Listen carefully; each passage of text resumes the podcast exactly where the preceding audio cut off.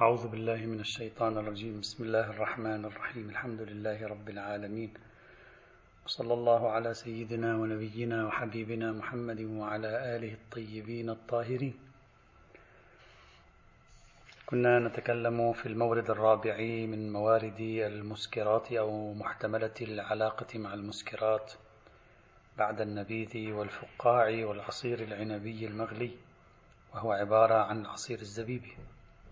بعد أن شرحنا فرضية البحث قلنا يوجد رأيان رأي بحرمة العصير الزبيبي المغلي ورأي بحليته بصرف النظر عن الإسكار. وشرعنا بالحديث عن القول بحرمة العصير الزبيبي بعنوانه وأدلة هذا القول. تحدثنا عن الاستصحاب التعليقي وعلقنا عليه. تحدثنا عن استنادهم إلى وجود كلمة العصير في بعض روايات العصير العنبي. وأنها تشمل العصير الزبيبي وتكلمنا عن هذا الموضوع فلا نعيد. الدليل الثالث الاستناد إلى بعض الروايات التي استخدمت كلمة شراب أيضا علقنا عليها ووصلنا إلى الدليل الرابع وهو الروايات الخاصة. وقلنا يمكن اعتبار الروايات الخاصة هنا العمدة في المقام. تكلمنا عن الرواية الأولى وهي خبر علي بن جعفر وعلقنا عليه ووصلنا إلى الرواية الثانية وهي عبارة عن خبر إسماعيل بن الفضل الهاشمي. قال شكوت إلى أبي عبد الله عليه السلام قراقر تصيبني في معدتي وقلة استمراء الطعام. فقال لي لم لا تتخذ نبيذا نشربه نحن وهو يمرئ الطعام ويذهب بالقراقر والرياح من البطن؟ قال فقلت له صفه لي جعلت فداك. فقال لي تأخذ صاعا من زبيب فتنقي حبه وما فيه ثم تغسل وفي نسخة تغسله بالماء غسلا جيدا ثم تنقعه في مثله من الماء أو ما يغمره ثم تتركه في الشتاء ثلاثة أيام بلياليها ثم تتركه في الشتاء ثلاثة أيام بلياليها وفي الصيف يوما وليلة.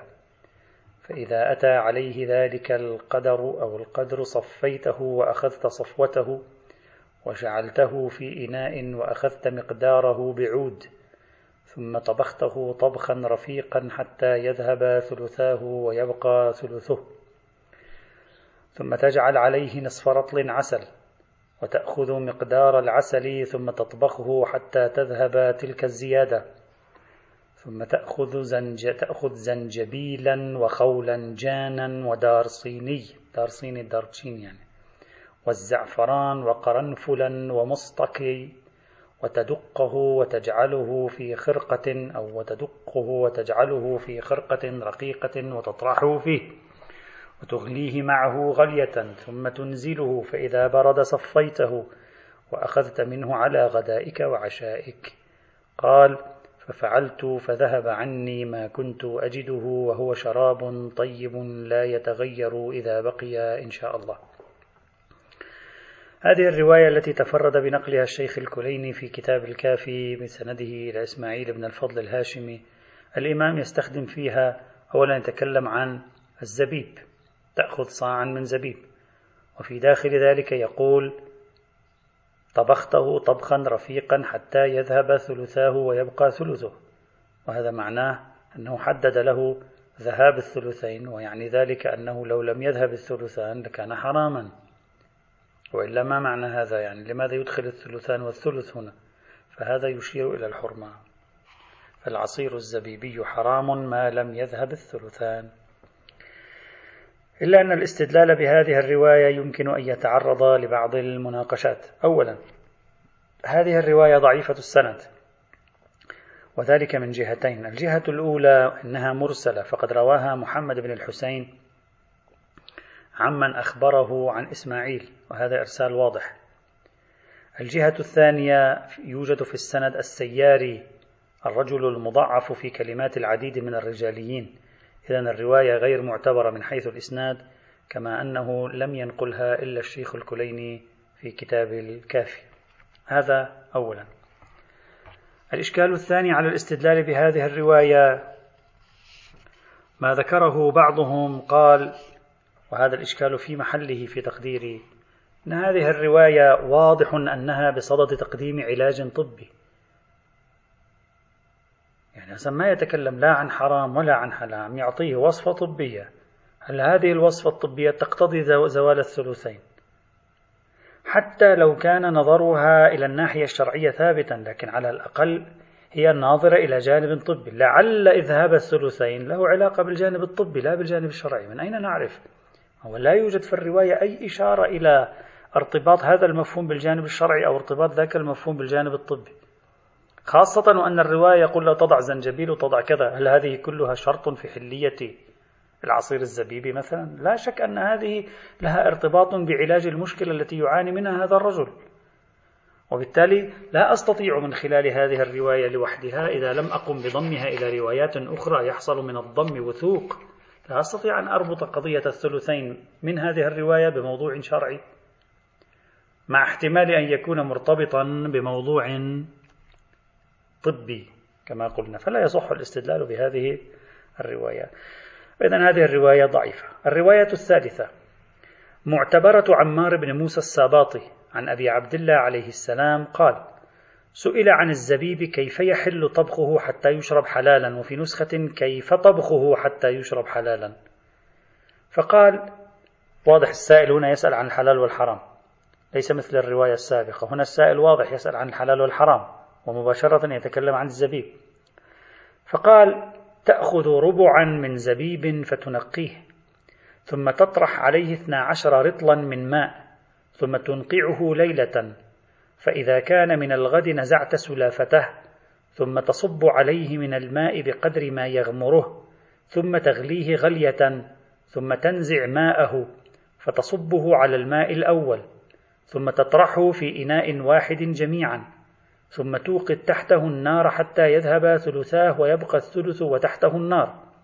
ثم تأخذ رطلا من عسل فتغليه بالنار غلية وتنزع رغوته. ثم تطرحه على المطبوخ. ثم تضربه حتى يختلط به. واطرح فيه إن شئت زعفرانا وإن شئت تطيبه بزنجبيل قليل هذا. قال فإذا أردت أن تقسمه أثلاثا لتطبخه لتطبخه فكله بشيء واحد حتى تعلم كم هو. ثم اطرح عليه الأول في الإناء الذي تغليه فيه. ثم تجعل فيه مقدارا وفي نسخة مقداره. وحده حيث يبلغ الماء. ثم اطرح الثلث الآخر. ثم حده حيث يبلغ الماء. ثم تطرح الثلث الأخير. ثم حده حيث يبلغ الآخر.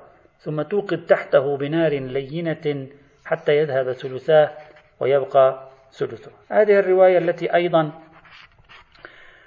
تفرد بنقلها الشيخ الكليني في الكافي. هذه الرواية وردت مرتين في كتاب الكافي متتاليتين يعني بنفس الباب. مر أول مرة وردت هذه الرواية وفي وبعد هذه الرواية هي نفس الرواية هم أيضا أوردها. في المرة الأولى أوردها الكليني بإسناد ضعيف بالإرسال. في المرة الثانية أوردها بالصيغة التي نقلناها الآن. وبالصيغة التي نقلناها الآن وردت بسند معتبر. ويبدو لي أنهما رواية واحدة أصلا نقلتا بالمعنى لأن المضمون واحد السؤال واحد الجواب واحد الراوي واحد المروي عنه واحد. لذلك لا أعتقد بأنه من الصحيح أن نعبر عنها بالروايتين ولذلك ما فعله الشيخ الأنصاري ورحمه الله في مباحث الطهارة من كتاب الطهارة عندما وصف الروايتين بأنهما موثقتان في رأيي هذا غير صحيح وغير دقيق.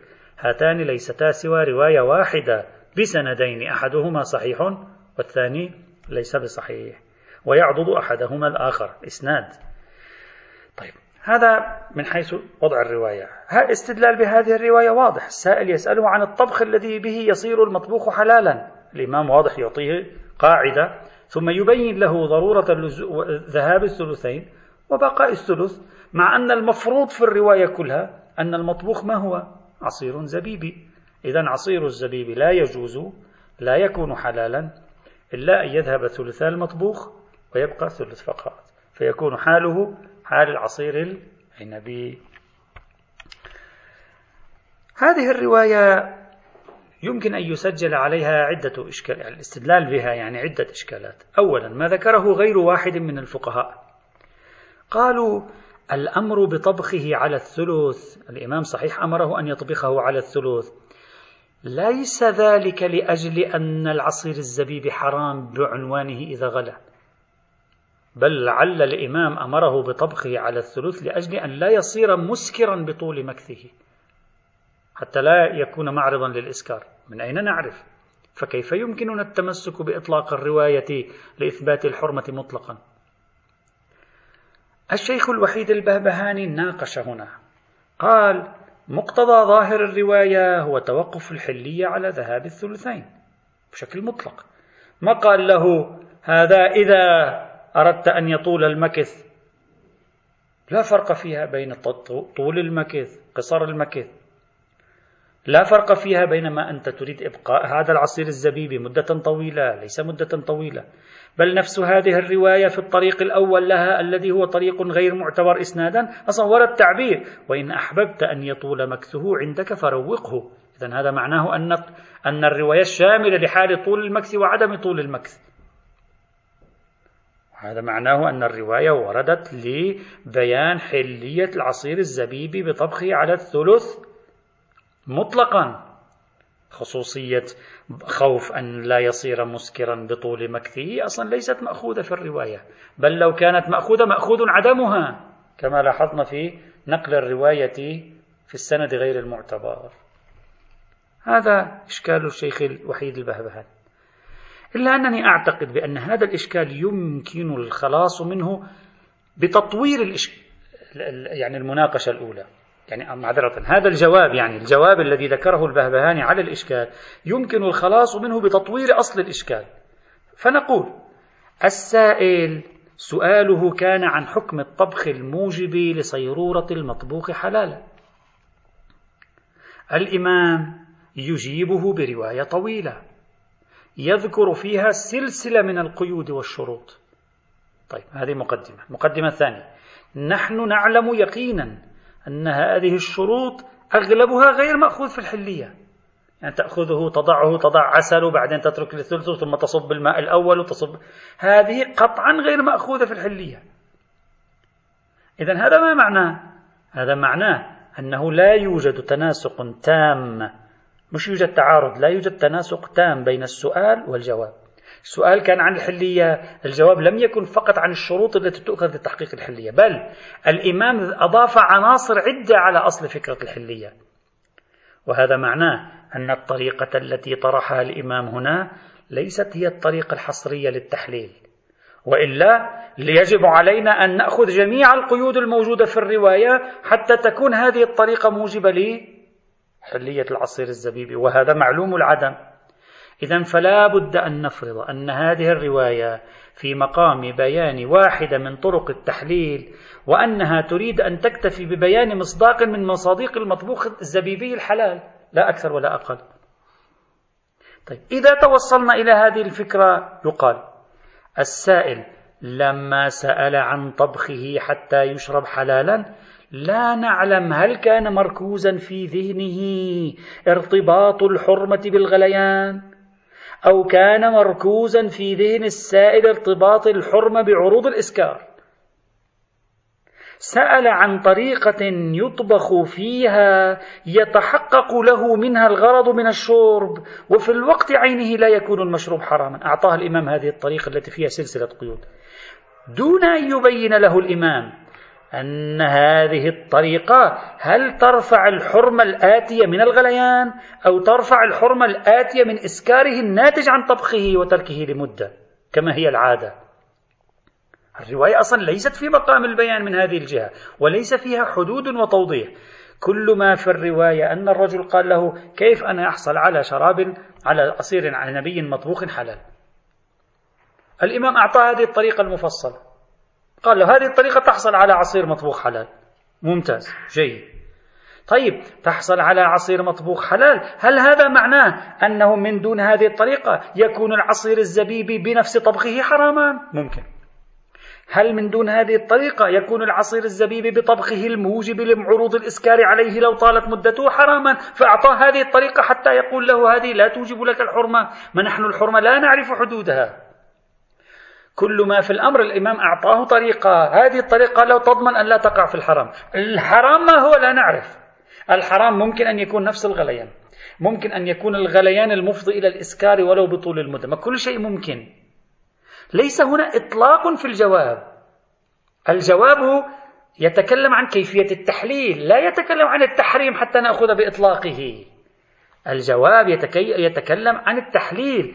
لا يتكلم يعني هذا الجواب لا يتكلم هذا الجواب عن التحريم حتى يؤخذ بإطلاقه. وبناء عليه لا نستطيع التمسك بإطلاق هذه الرواية. يعني آه، خلينا نوضح شيء. مثلا إذا أنت سألت سألك شخص مولانا العزيز كيف يمكنني أن أشرب من هذا الماء ويكون حلالا؟ فأنت تقول له خذه من النهر واشرب منه. يعني أنا إذا لما أخذه من النهر وأشرب منه يكون حراما بنكتة ماذا؟ بنكتة أن غير النهر حرام؟ أو بنكتة أن ماء النهر ليس فيه مبررات التحريم التي منها وقوع بول فيه التي منها وقوع ميتة فيه أو أن الخصوصية لا أستطيع أن أعرف. كل ما أعرفه أن هذه الطريقة توجب التحليل. غيرها يثبت التحريم في الجملة. في الجملة يثبت التحريم. أما أين هي حدود التحريم؟ لا نستطيع أن نعرف.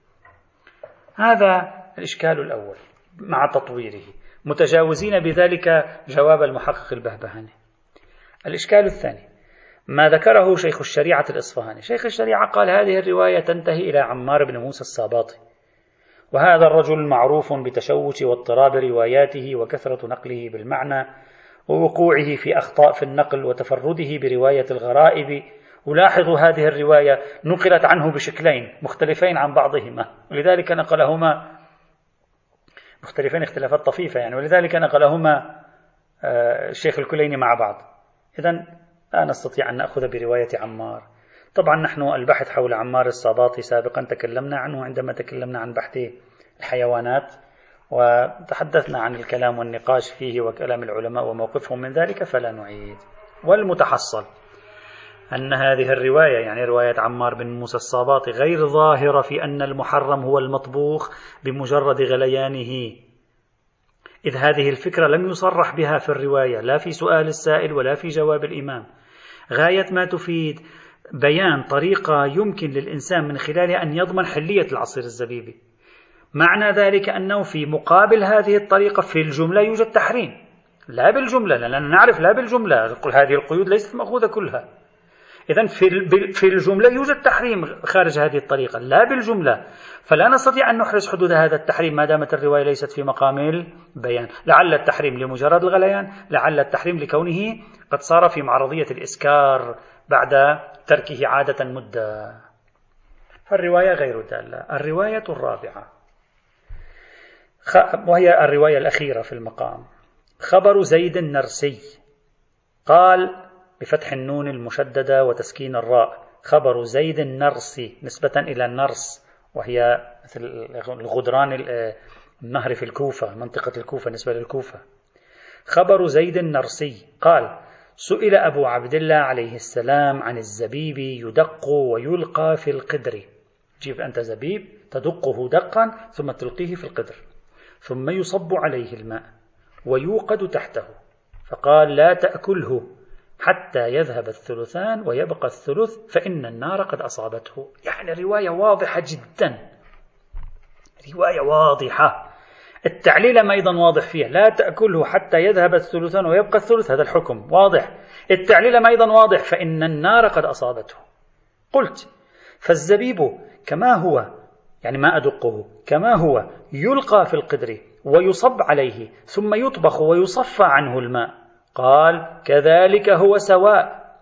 إذا أدت الحلاوة إلى الماء وصار الماء حلوا بمنزلة العصير ثم نش من غير أن تصيبه النار فقد حرم. وكذلك إذا أصابته النار فأغلاه فقد فسود هذه رواية زيد النرسي اللي هي من حيث يعني الدلالة واضحة في حرمة العصير. العنبي ما لم يذهب الثلثان. أقدم مصدر لهذه الرواية وصلنا هو كتاب بحار الأنوار للعلامة المجلسي. فقد نقلها مرتين في البحار. مرة في الجزء الثالث والستون صفحة 506 ومرة في الجزء السادس والسبعين صفحة 177 وظهرت هذه الرواية من بعده. نعم نعم قبل صاحب البحار الحر العاملي في هامش وسائل الشيعة. هامش كتاب التفصيل وسائل الشيعة في الجزء ال 25 صفحة 291 الهامش هو الحر العاملي بنفسه ذكر يعني أشار لهذه الرواية وقال بأنه لم يذكرها في المتن. لماذا؟ قال لأن العلماء ضعفوا هذا الكتاب كتاب زيد النرسي وأن بعضهم قال بأنه موضوع كتاب زيد النرسي. فإذا الرواية أول ما ظهرت بشكل رسمي مع صاحب البحار. قبله ظهرت صاحب البحار 1111 الحر العاملي 1104 يعني هو متعاصران إذا أردنا أن نقول الحر العاملي قبله نقول ذكرها الحر العاملي لكن لم يذكرها كمتن. وأن مذكورها في الهامش أشار إليها إشارة. إذا هذه الرواية أقوى رواية في المقام. علينا أن ندرسها. لكي ندرس هذه الرواية إخواني الأعزاء علينا أن ندرس زيد النرسي هذا أولا وندرس الأصل المنسوب إليه. ثانيا هل هو عنده أصل أصلا أو ليس عنده كتاب؟ ثم ثالثا ندرس هذا الأصل الذي وصلنا من خلال فترة القرن العاشر فترة القرن الحادي عشر إلى اليوم. هل هذا الأصل يمكن تصحيح نسبته إلى زيد النرسي أو لا؟ إذا عندنا ثلاث مقامات حقيقية. أولا تحقيق الحال في زيد النرسي هل هو ثقة أو ليس بثقة؟ من هو زيد النرسي؟ ثانيا هل لزيد النرسي كتاب أصلا؟ وهذه الرواية التي أخذت من كتابه أصلا هو عنده كتاب حتى تكون هذه الرواية مأخوذة من كتابه. وثالثا إذا كان زيد النرسي ثقة وكانت هذه الرواية فعلا وعنده كتاب هل هذا الكتاب الذي أخذت منه الرواية هنا مطابق لكتاب زيد النرسي؟ يعني أصل زيد النرسي الموجود بين أيدينا اليوم. هل هو نفس أصل زيد النرسي الذي كتبه هو أو لا يمكننا إثبات ذلك؟ فالبحث يقع في مقامات ولا بأس. هذا يعني بحث هم أصول هم رجالي هم حديثي مهم. لا بأس نشير إليه. تحت عنوان دراسة وتحقيق حول أصل زيد النرسي. وعادة يبحثون أصل زيد النرسي مع أصل زيد الزراد آه، لتقارب الأمور بينهما. أحيانا. نحن لا يهمنا أصل زيد الزراد الآن نبحث في أصل زيد النرسي. أولا المقام الأول. دراسة حال زيد النرسي من حيث الوثاقة وعدمه إذا الإخوة يريدون أن يراجعوا أصل زيد النرسي أصل زيد النرسي موجود في كتاب الأصول الستة عشر. يوجد كتاب اسمه الأصول الستة عشر طبع دار الحديث ومطبوع أيضا غير طبع دار الحديث. وكتاب اسمه الأصول الستة عشر. في داخل هذه الأصول أصل زيد النرسي بإمكانكم أن تلاحظوه. أصل زيد النرسي الآن نتكلم عن زيد نفسه. هل هو ثقة أو ليس بثقة؟ من هو هذا الرجل؟ الجواب ترجم الرجاليون زيد النرسي إلا أنهم لم يوثقوه ولم يقدحوا فيه. بإمكانكم أن تراجعوا ما كتبه النجاشي حوله ما كتبه الطوسي في الرجال وفي الفهرست حوله وكذلك ما كتبه ابن الغضائر ما كتبه ابن الغضائر حوله أيضا في هذا الإطار إذ لم يوثقوه ولم يضعفوه. نعم. ابن شهر آشوب في ترجمته لزيد النرسي وزيد الزراد في كتاب معالم العلماء هكذا قال. قال لهما أصلان لم يروهما ابن بابويه ولا ابن الوليد بل طعنا عليهما. هذه العبارة توحي بأن ابن بابويه وابن الوليد طعنا في زيد النرسي وزيد الزراد. لكن سيتبين معنا أثناء البحث أن هذا توهم أولي. لا يقصد هنا الطعن في زيد النرسي ولا في زيد الزراد وإنما الطعن في أصل زيد النرسي يعني طعنا في الأصل لم يقبلا وجود أصل لهذين الشخصين أصلا. ليس عندهما كتاب. فالطعن هنا ليس في الزيدين الطعن في الأصلين المنسوبين إلى الزيدين كما سوف يتبين ذلك بوضوح. ولأن علماء الرجال المتقدمين لم يتكلموا بلا بقدح ولا بمدح عن زيد النرسي وزيد الزراد. وجدنا العلامة الحلي في كتاب خلاصة الأقوال ماذا يقول؟ يقول ولما لم أجد لأصحابنا تعديلا لهما ولا طعنا فيهما توقفت عن قبول روايتهما. توقفا انطلاقا من شح المصادر الموثقة لزيد النرسي المتأخرون على طريقتهم بدأوا يبتكرون يستخدمون طرقهم في إثبات الوثاقة. رغم أن المتقدمين من الرجاليين لم يقل أحد منهم أن زيد النرسي ثقة. أبرز الطرق التي استخدمت هنا لإثبات وثاقة زيد النرسي هي الطرق الآتية. ثلاث طرق أبرزها. توجد طرق أخرى لكن هذه أبرزها. وأهمها وأقواها. الطريق الأول وقوع اسم زيد النرسي في أسانيد كتاب كامل الزيارة. كما يلاحظ ذلك في صفحة 510 من كتاب كامل الزيارة. انطلاقا من وقوعه في أسانيد كتاب كامل الزيارة اعتبر السيد الخوئي وفقا لمبناه القديم في علم الرجال أن زيدا النرسي ثقة. لكن يبدو أنه عدل عن ذلك بعده كما نعرف خاصة وأن زيد النرسي ليس من المشايخ المباشرين. خاصة وأنه ليس من المشايخ المباشرين لابن قولويه. إذا فبناء على عدول السيد الخوئي هذا هذا الطريق غير صحيح حتى عنده. ولذلك ربما أقول لذلك وجدنا السيد الخوئي عندما تعرض لهذه الرواية في كتاب التنقيح قال لم تثبت وثاقة زيد النرسي. إما هذا منه كان بعد عدوله عن مبنى كامل الزيارة أو قبل اعتقاده بمبنى كامل الزيارة أو أنه مع اعتقاده بمبنى كامل الزيارة ولكنه نسي. كل شيء يعني كل شيء محتمل. هذا الطريق نحن حققناه في علم الرجال وقلنا لا يوجد صحة لقاعدة توثيق رجال كامل الزيارات. وقد كنت في الدورة الرجالية الأولى. كنت أذهب لوثاقة المشايخ المباشرين لابن قولويه في كتاب كامل الزيارة. وزيد النرسي ليس منهم. ولكنني في الدورة الثانية الرجالية التي على أساسها طبعت كتاب منطق النقد السندي تعدلت عن رأيي هذا ورأيت أنه لا يمكن إثبات لا وثاقة المشايخ المباشرين ولا غير المباشرين في كتاب كامل الزيارة. لذلك اعتبرت أن ورود اسم شخص في كتاب الكامل الزيارة ليس دليلا على التوثيق ولا هو أمارة كاملة على التوثيق وإنما هو أمارة ضعيفة لا أكثر ولا أقل وبإمكانكم أن تلاحظوا بحث كامل الزيارة في كتاب منطق النقد السندي في الجزء الأول من صفحة 480 إلى صفحة 513 هذا الطريق الأول ولم يثبت. الطريق الثاني رواية ابن أبي عمير عنه. فإن ابن أبي عمير روى عن زيد النرسي وبالتالي كل من يعمل بقاعدة توثيق من روى عنه أحد الثلاثة. مشايخ الثلاثة أو من يعمل بقاعدة توثيق من روى عنه أصحاب الإجماع فيكون زيد النرسي ثقة. لأن ابن أبي عمير هو من الثلاثة وهو من أصحاب الإجماع فمن يعمل بإحدى هاتين القاعدتين يمكنه أن يوثق زيدا النرسي في مثل هذه الحال. طيب بناء على هذا الطريق نحن بحاجة أولا إلى إثبات أن ابن أبي عمير روى حقا عن زيد النرسي هذا أولا. ثانيا هل هذه الكبرى القاعدة صحيحة أو لا؟ أما الصغرى أي التثبت من أن ابن أبي عمير روى بالفعل عن زيد النرسي فيمكن إثباتها يعني هكذا قد يقال. توجد بعض الروايات المتفرقة في الكتب الحديثية وهي روايات قليلة قليلة جدا. صحيحة السند إلى ابن أبي عمير وبالتالي يمكننا إثبات أن ابن أبي عمير روى عن زيد النرسي. إلا إذا شخص قال وأرجو الانتباه.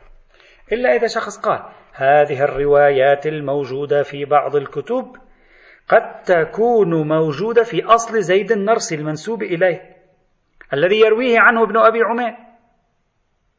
فإذا شخص قال أنا لا أثق بوجود أصل له وربما يكون وضع عليه فهذا عمليا شك في أن ابن أبي عمير أصلا روى هذا الأصل أو لم يروي هذا الأصل. إذا شخص قال ذلك يمكن أن لا نعلم ولا نحرز أن ابن أبي عمير قد روى بالفعل. آه، إذا شك إنسان أن هذه الروايات قد تكون في الأصل الذي هو واقعي في الحقيقة لا في الأصل الذي وصل إلينا. هذا صغرويا. أما كبرويا فنحن بحثنا بالتفصيل أيضا في بحوثنا الرجالية. هم قاعدة أصحاب الإجماع بحثناها وكذلك قاعدة توثيق مشايخ الثلاثة. وقلنا لم تثبت قاعدة توثيق مشايخ الثلاثة إلا بوصفها قرينة توثيق وليست دليل على التوثيق. فصلنا هناك بين القرينة التوثيق أو أمارة التوثيق ودليل التوثيق. وقلنا الأمارة ممكن ناقصة ممكن كاملة. قلنا وليس دليلا على الوثاقة يفيد الاطمئنان الذي هو المرجع في حجية قول الرجال.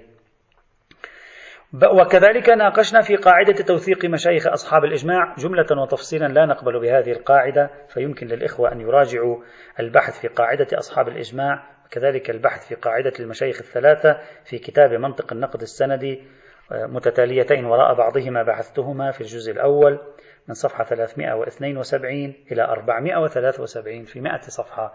بحثنا هاتين القاعدتين. إذا الطريق الثاني أيضا يمكن الدغدغة فيه كبرويا وربما صغرويا. الطريق الثالث. إن زيد النرسي له أصل وأصله نص عليه النجاشي. وإذا كان له أصل فهذا معناه أنه ثقة لأن كل راو له أصل صاحب أصل فيكون ثقة. طبقا لقاعدة كل من له أصل فهو ثقة. أيضا نحن بحثنا في علم الرجال. بأن ثبوت كتاب لراو أو ثبوت مصنف لراو أو ثبوت أصل لراو هذا ليس دليل وثاقة إطلاقا. حتى لو كان هناك طريق لهذا الكتاب حتى لو كان هناك طريق لهذا الأصل حتى لو كان هناك طريق لهذا المصنف. لا الطريق يوجب التوثيق لا أصل وجود أصل ومصنف وكتاب يوجب التوثيق في مثل هذه الحال. وبإمكان الإخوة أن يراجعوا هذا البحث في كتاب منطق النقد السندي في الجزء الثاني من صفحة 363 إلى صفحة 392 هذا إذا ثبت أن هذا الأصل فعلا هو لزيد النرسي. أما لو شخص قال لم يثبت لي أن هذا الأصل هو لزيد النرسي كما سوف يأتي بحثه بعد قليل حتى لو قاله النجاشي نقول لم يثبت لنا. حينئذ لا نستطيع أن نستخدم قاعدة آه، وثاقة من له أصل لتطبيقها في المقام. طبعا بناء على أن ثبوت كتاب له موجب للتوثيق. لا أن قول الرجال عنه أن له كتاب هو نوع من توثيق الرجال له. أما هذا هو يكون هذا توثيقا من النجاشي. وقد ناقشناه أيضا في ذلك البحث نتيجة. ليس لنا سبيل واضح مقنع لإثبات وثاقة زيد النرسي بنحو الوثوق الإطمئناني الذي هو الحجة في باب الرجال. وروايات زيد النرسي قليلة خارج هذا الأصل. روايات زيد النرسي أصلا قليلة جدا خارج الأصل الذي نبحثه الآن. هذا المقام الأول. المقام الثاني. هل زيد النرسي له كتاب حقا؟ هل زيد النرسي له أصل حقا أو لا؟ هل ترك لنا هذا الراوي كتابا من تأليفه أصلا من تأليفه أو لا؟ النجاشي يقول في ترجمة زيد النرسي هكذا. يقول زيد النرسي له كتاب يرويه جماعة. له كتاب يرويه جماعة. الشيخ هذا في الفهرست. الشيخ الطوسي أيضا في الفهرست. ماذا يقول؟ يقول زيد النرسي وزيد الزراد لهما أصل. واضح هذان النصان يؤكدان لنا من أكبر شخصيتين في الرجال الطوسي والنجاشي أن زيد النرسي قد ترك بالفعل لنا كتابا وأن كتابه هذا مروي من قبل الرواة والمشايخ لكن المشكلة أين تظهر؟ المشكلة تظهر عندما نكمل كلام الشيخ الطوسي في الفهرست ماذا يقول الشيخ الطوسي بعد قوله هذا؟ يقول بعده فورا يقول لهما أصلان لم يروهما محمد بن علي بن الحسين بن بابويه يعني الشيخ الصدوق. وقال في فهرسته يعني الشيخ الصدوق لم يروهما محمد بن الحسن بن الوليد اللي هو شيخه. وكان يقول يعني الشيخ الصدوق ينقل عن الشيخ ابن الوليد أستاذه يقول وكان يقول هما موضوعان. وكذلك كتاب خالد بن عبد الله بن السدير. وكان يقول من الذي كان يقول ابن الوليد؟ وضع هذه الأصول يعني هو وضعها نسبها إليهم. هو جعلها وكذب بها. من وضعها؟ محمد بن موسى الهمداني. ومحمد بن موسى الهمداني مضاعف وضاع كذاب كما قالوا عنه. ما معنى هذا الكلام؟ معنى هذا الكلام أن الشيخ الصدوق وابن الوليد لا يصححان نسبة الكتاب المنسوب لزيد النرسي ويرونه لا أقل ابن الوليد لا أقل ابن الوليد. يرونه من تأليف الهمداني لا أقل ابن الوليد. يراه من تأليف الهمداني لا من تأليف النرسي الهمداني كتب الكتاب ووضع عليه أن هذا من الذي كتبه؟ النرسي هذا يسمى الموضوعات على الثقات. فهنا تقع المعارضة. من جهة الطوسي والنجاشي يقولان بأن لزيد النرسي كتابان. من جهة يبدو من الصدوق وابن الوليد عدم القبول بوجود كتاب له. يتعارضان يتساقطان. نقول لا دليل على الجزم بوجود كتاب أصلا لزيد النرسي معلوم النسبة إليه. صرف النظر عن النسخة التي بين أيدينا اليوم. هذه هي المشكلة الأصلية. حاولت جماعة من العلماء كما سنرى من هم أن يبذلوا جهودا مضنية لحل هذه المعضلة والانتصار لوجود كتاب للرجل كما قال الطوسي والنجاشي. وأبرز المحاولات هنا هو على ما يلي. المحاولة الأولى أو أولا ما ذكره السيد الخوئي في ترجمة زيد الزراد وزيد النرسي. قال هذا الكتاب يعني كتاب زيد النرسي وصل إلى ابن الوليد اللي هو شيخ الصدوق بطريق ضعيف فيه محمد بن موسى الهمداني.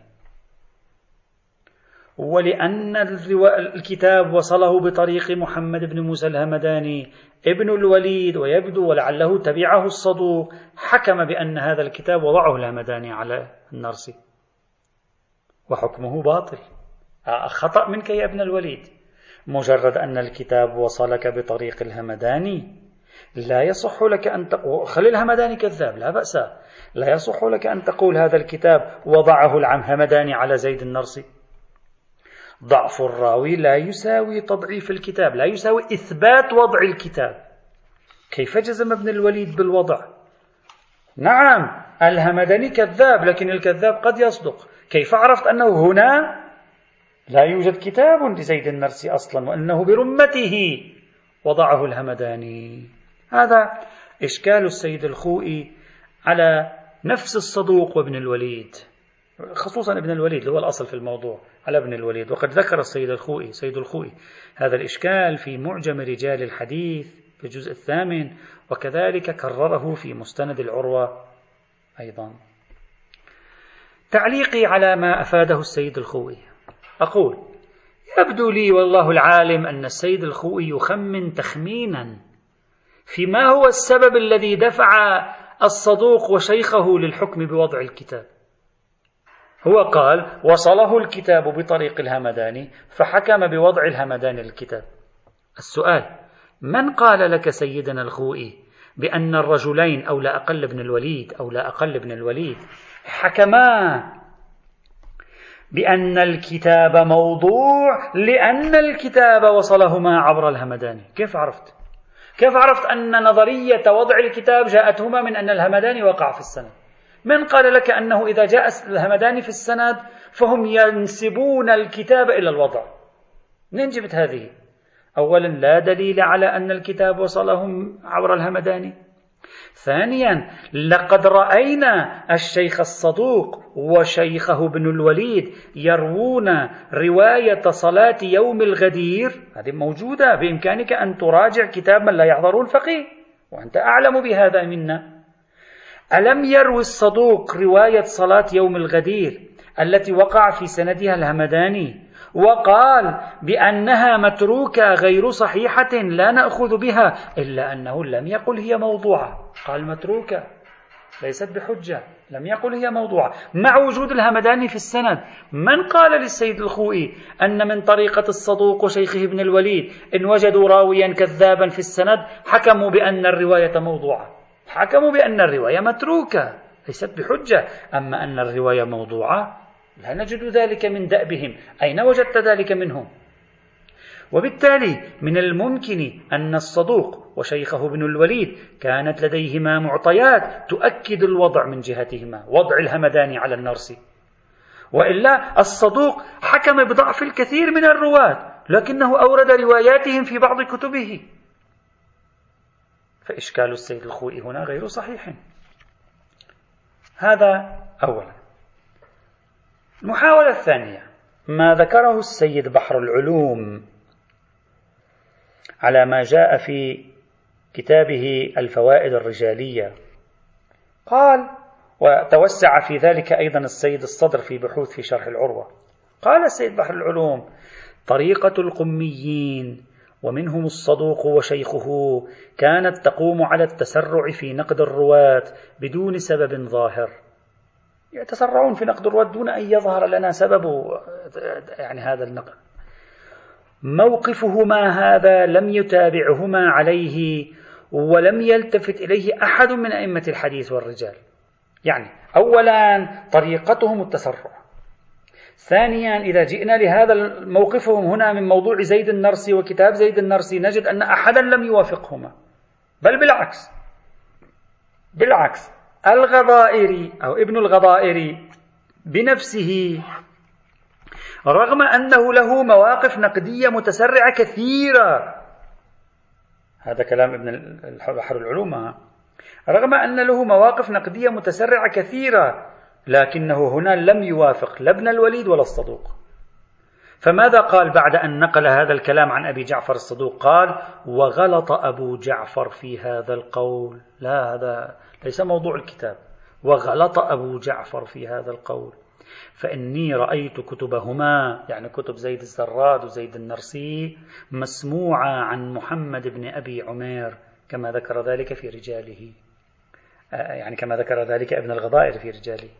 الطوسي أيضا عندما ترجم زيد النرسي ونقل كلام الصدوق وشيخه ماذا قال بعد ذلك؟ قال كتاب زيد النرسي رواه ابن أبي عمير عنه.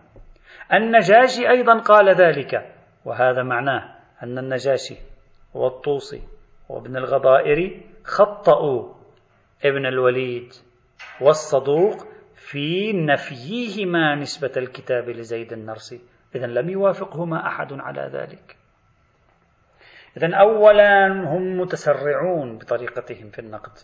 ثانيا في هذا الموضوع بالخصوص لم يوافقهم أحد حتى المتسرعين. وهذا يوهن نقدهم وهنا شديدا. هذه خلاصة محاولة السيد بحر العلوم التي أطال فيها هناك. إلا أنه في تقديري يمكن أن تناقش هذه المحاولة أيضا. وذلك أولا إنما أطال به السيد بحر العلوم غاية ما يثبت لنا أن فريقا من العلماء يرون نسبة الكتاب لزيد النرسي ولهم طريق إلى هذا الكتاب. هذا واضح. نحن لا نشكك فيه. السؤال هنا سيدنا سيد بحر العلوم السؤال هنا ما هو الموجب لتصديق الطوسي والنجاشي وتخطئة ابن الوليد والصدوق؟ لم ندعي نحن أن ما قاله الصدوق وشيخه هو الحق وتوجد شواهد عليه. نحن لا ندعيها لا نريد أن نؤيد ذلك الرأي.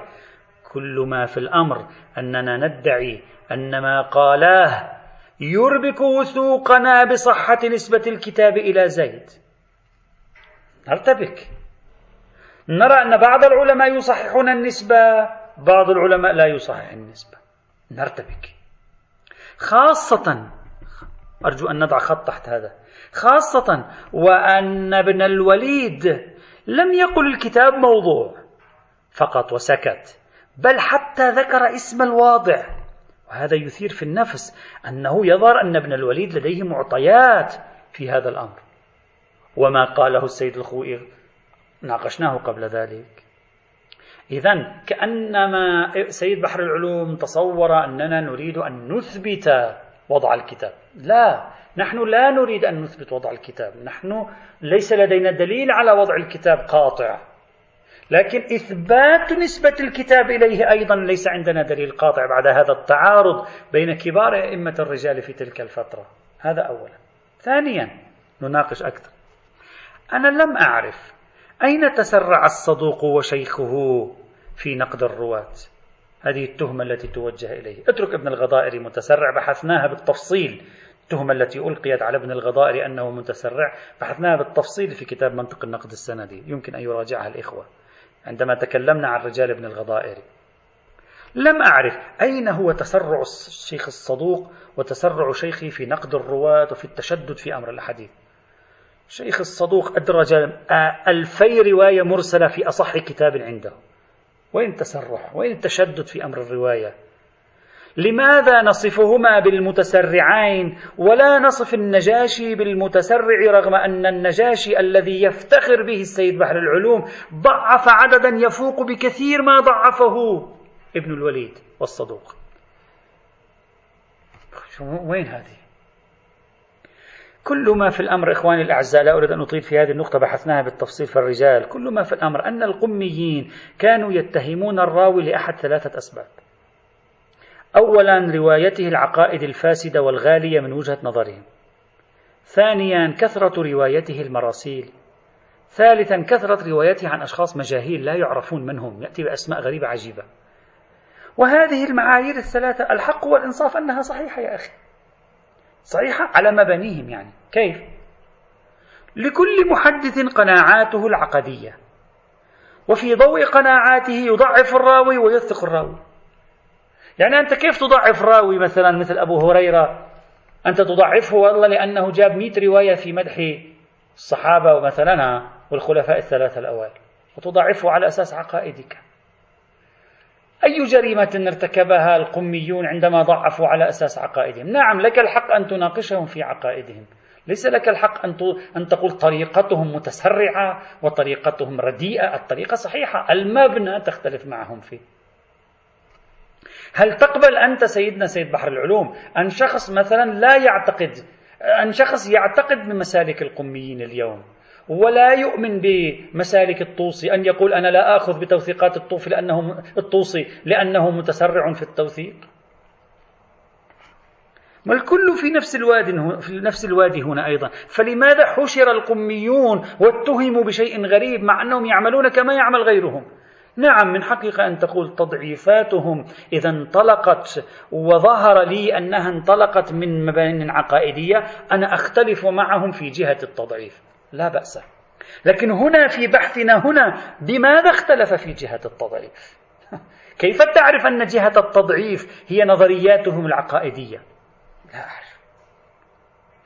بل إن أصل زيد النرسي الموجود بين أيدينا اليوم إذا أثبتنا أنه هو نفسه الذي كان في السابق أصلا توجد فيه رواية عن الإمام الصادق في نقد الغلاة ونقد جماعة أبي الخطاب وإثبات التوحيد وعبودية أهل البيت لله والتبرؤ من الغلو. سنتكلم. وكله 51 رواية زي أصل زيد النرسي الموجود بين أيدينا. وأنت ترى هذا جيدا.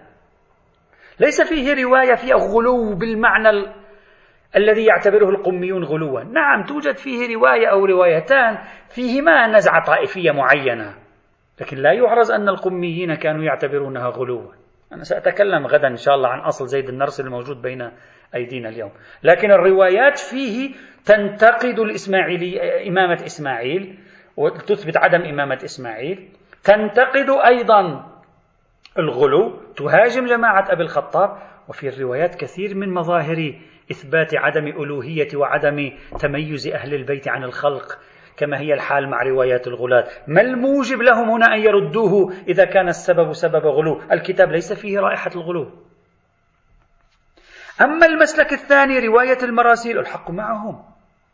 لأن شخص لما يجي كل رواياته يقول عن رجل عن رجل عن رجل عن رجل وهذا يشك في أمره. يابا أنت راو ومحدث محترم قل لنا مصادر معلوماتك. عندما دائما يكثر من إخفاء مصادر معلوماته هذا نوعا يوجب الريب فيه. كذلك عندما يروون عن مجاهيل مجاهيل بمعنى ماذا؟ يعني أشخاص لا نعرف من هم. مثلا عن زيد بن سعيد المسعدي. من هو هذا؟ أبدا لم نسمع اسمه في كتب الحديث. عن جميل بن جمال الجاملي. من هو هذا يا أخي؟ لم نسمع اسمه. هو ألا يحصل لك ريب من هذا الراوي. إذا مسالك القميين لو راجعنا ما نقل عنهم نجدها ترجع إلى هذه الثلاثة. وهذه الثلاثة عقلانية منطقية. الفرق بينهم وبين غيرهم أنه في بعض الرواة خمسة سبع رواة أساسيين القميون كان لهم موقف ناقد منهم. البقية ما كان لهم موقف ناقد منه. قالوا القميين يتسرعون. لا تقل يتسرعون لهم موقف هنا. لماذا هذا التعبير بالتسرع وما شابه ذلك؟ أصلا الشيخ الصدوق نصف روايات الفقيه مرسلة. أين هو متشدد؟ أين هو تشدده في مثل ذلك؟ فإذا دعوة متسرع ضعيفة. ثالثا ما زلت أنتقد محاولة السيد بحر العلوم يدعي السيد بحر العلوم أن أحدا من أئمة الرجال والحديث لم يوافق الصدوق وشيخه على ما ادعياه ولم يذكر لنا إلا ابن الغضائري أسألك من غيره؟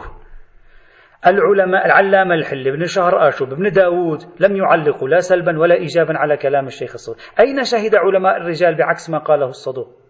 نعم كلام الطوسي والنجاشي مخالف. وهذا واضح ما نحن أصلا نبحث في من نرجح الطوسي والنجاشي أو نرجح ابن الوليد وتلميذه الصدوق. نحن نريد مرجح أنت قلت لم يوافقهما أحد ولم تأتي إلا بابن الغضائري والبقية لم تأتي بشيء أصلا. إلى القرن الثامن لا يوجد شيء. واحد أظهر المخالفة لهما غير ذلك لم يظهر لا الموافقة ولا المخالفة. فهذا الإيحاء بأنه لم يوافقهما أحد إيحاء غريب. وأيضا الطوسي والنجاشي لم يوافقهم أحد غير ابن الغضائري إلى القرن الثامن. نعم متأخرون المتأخرين نعم وافق بعضهم. وهذا بحث آخر. متأخر المتأخرين اجتهاديون في هذه المسألة بوضوح. هذا ثالثا. رابعا. إنما نقله السيد بحر العلوم عن ابن الغضائري لم يثبت بوصفه دليلا. لماذا؟ لعدم ثبوت نسخة كتاب ابن الغضائر الموجودة بين أيدينا اليوم له. إلا إذا نقل لم يثبت لنا شيء عن ابن الغضائر إلا ما ينقله النجاشي وأمثال النجاشي عن ابن الغضائر من المعاصرين له.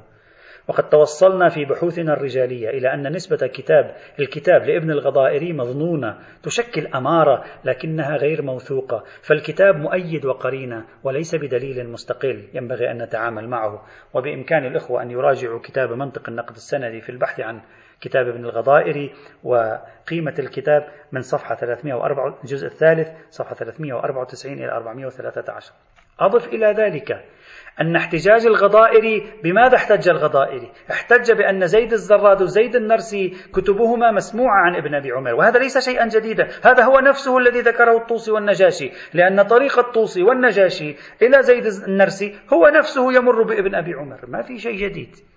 قضية هي نفسها. الآن نسأل السؤال المثير أكثر. أرجو الانتباه إخواني الأعزاء. إذا كانت طرق الغضائر والطوسي والنجاشي تمر بابن أبي عمير إلى زيد النرسي مع أنهما يعني الغضائر والطوسي والنجاشي مع أنهم أبعد زمانا عن الصدوق وابن الوليد. طيب إذا كان كذلك وكان أمر رواية ابن أبي عمير معروفة. كيف إذا كانت الطرق إلى زيد النرسي تمر بابن أبي عمر؟ بحيث وصلت إلى ثلاث أشخاص من كبار العلماء يعني طرق معروفة. كيف خفي هذا الأمر عن الصدوق وشيخ الصدوق؟ وظهر جليا للطوسي والنجاشي. أليس تقدم الصدوق وشيخه من حيث الزمان؟ بنصف قرن أو قرن. مع كون الصدوق وشيخ الصدوق وقعا في أكثر طرق الطوسي في الفهرست إلى ابن أبي عمير نفسه. أليس هذا موجب للريب؟ ألا يحتمل أن الكتاب ألصق بابن أبي عمير ثم اشتهر بعد ذلك؟ هذا رجاليا. لم نرى سوى الطوسي والنجاشي يؤكدان ما يعارضه الصدوق وابن الوليد. والصدوق وابن الوليد أقرب زمانا لعصر زيد وعصر ابن أبي عمير من حيث وسائل الطرق. والمنتصرون لأصل زيد أغلبهم من المتأخرين. إذن على المستوى الرجالي الأمر مشكل. طبعا على المستوى الحديثي سيأتي معنا إن شاء الله تعالى. وعليه. فليس هناك وثيقة تبطل بشكل دامغ كلام الصدوق وشيخ الصدوق. إلا نفس طريق الطوسي والنجاشي لأصل زيد النرسي والمفروض أن طريق الطوسي والنجاشي يتوقع أن يكون وصلهما. يتوقع. وسيأتي مزيد تعليق. وحاصل الكلام. إن نقد السيد بحر العلوم غير واضح من جهة عدم وضوح مبرر ترجيحه الطوسي على الصدوق وابن الوليد. حتى لو لم نتمكن من ترجيح كلام الصدوق وابن الوليد. نعم قد يكون كلام الطوسي والنجاشي أقوى لكن العبرة بالنتيجة وهي تحصيل الاطمئنان بصحة قولهما. لا مجرد هذا أقوى من هذا بقليل نحن لا نتكلم عن هذا. هذه المحاولة الثانية إذن ولم يتبين صحة هذه المحاولة الثانية. المحاولة الثالثة أيضا ما ذكره السيد بحر العلوم وغير السيد بحر العلوم أيضا. قالوا وجدنا لزيد النرسي روايات عدة في الكتب الأربعة. بل في بعض كتب الشيخ الطوسي نفسه حتى ادعي أن الصدوق عدل عن رأيه السابق وروى عن زيد النرسي. وهذه الروايات دليل اشتهار لأخذ المتقدمين من أصل زيد النرسي الأمر الذي يزيد مقولة ابن الوليد وهنا. هذا الكلام هم أيضا غير صحيح. لو كان هؤلاء قد صرحوا في هذه الروايات بأن هذه الرواية أو تلك الرواية مأخوذة من أصل زيد النرسي نعم صحيح كلامك صحيح. هذا كلام صحيح. لكن هذه الروايات لم تذكر أنها أخذت من أصل زيد النرسي من المحتمل أن يكونوا قد أخذوها من زيد بغير طريق كتابه. لا تلازم بين الرواية عن زيد وبين الإقرار بأن له كتاب خاصة وأن عدد روايات زيد النرسي في الكتب الأربعة في غاية القلة وبعضها روى فيه عن غيره عن الإمام. هو لم يروي فيه مباشرة عن الإمام عن غيره عن الإمام كروايته عن علي بن مزيد وعبيد بن زرارة وعن بعض أصحابه. لا نستطيع إذن أن نثبت. مجرد في أربع خمس روايات في الكتب الأربعة تروى عن زيد النرسي معنى ذلك صحة كلام الطوسي والنجاشي أن زيد النرسي له كتاب. وكيف عرفت أن تلك الروايات موجودة في كتاب زيد النرسي؟ ولعلها روايات ينقلها هو بطريقه عن غيره. يعني صاحب الرواية علي بن مزيد صاحب الرواية عبيد بن زرارة صاحب الرواية بعض أصحابه وقع في الطريق. من أين أعرف أن هذه موجودة في كتابه أصلا؟ هذه المحاولة الثالثة. المحاولة الرابعة وأترك المحاولة الخامسة إلى الغد. قالوا عندما نقارن أصل زيد النرسي بما وجدنا له من روايات في الكتب الأربعة يعني هذه الروايات وجدناها في الكتب الأربعة نريد أن نقارنها بأصل زيد النرسي الموجود بين أيدينا اليوم. نجد أنها موجودة فيه. هذا يؤكد أن هذه الروايات أخذت من أصل زيد النرسي. إذا الرجل له أصل. هذا واضح ضعفه. وقد أجاب عنه هم السيد الخوي أجاب عنه هم السيد الصدر. قالوا عندما يريد شخص أن يضع أصلا كذبا وزورا على رجل هو لا يقوم باختلاق الروايات من أوله إلى آخره. هو يأتي ببعض روايات زيد النرس الموجودة والمتداولة يضمها في داخل الكتاب يضيف إليها روايات أخرى ينسب الكتاب إلى صاحبه. هذه طرائق الوضاعين. الواضع عادة ما يكون بصيرا. ينقل بعض المرويات الصحيحة لزيد في الأصل الذي يريد أن يضعه وينسبه إلى زيد حتى يلبس على الآخرين حتى يقع صاحبنا هنا في الاشتباه. ويعزز ما نقول أن هذه الروايات ليست كثيرة. يعني مرة أنت تقول لي يا شيخنا أصل زيد النرسي الموجود بين أيدينا عبارة عن 300 رواية وقد رأينا 200 رواية منها موجودة في الكتب الحديثية. هذا واضح جيد قريب هذا يعطي قوة. أما أصل زيد النرسي عبارة عن 51 رواية الموجود بين أيدينا. والروايات الموجودة في الكتب الأربع أربع خمس روايات. كيف تستطيع أن تقول بمجرد عثوري على أربع خمس روايات؟ فمعنى ذلك أن أصل زيد النرسي صحيح. هذا غريب جدا في هذا السياق. المحاولة الخامسة والأخيرة وهي التي ذكرها غير واحد من العلماء منهم السيد الشهيد الصدر نذكرها غدا إن شاء الله نعلق عليها وننتقل إلى القسم الثالث وهو الموقف من نسخة أصل زيد النرسي الموجودة بين أيدينا اليوم. لو ثبت أن لزيد النرسي كتابا وأصلا في الحقيقة. يأتي وبه ننتهي من أدلة القول بحرمة العصير الزبيبي لننتقل إلى أدلة الحلية وهي أدلة مختصرة إن شاء الله تعالى. والحمد لله رب العالمين.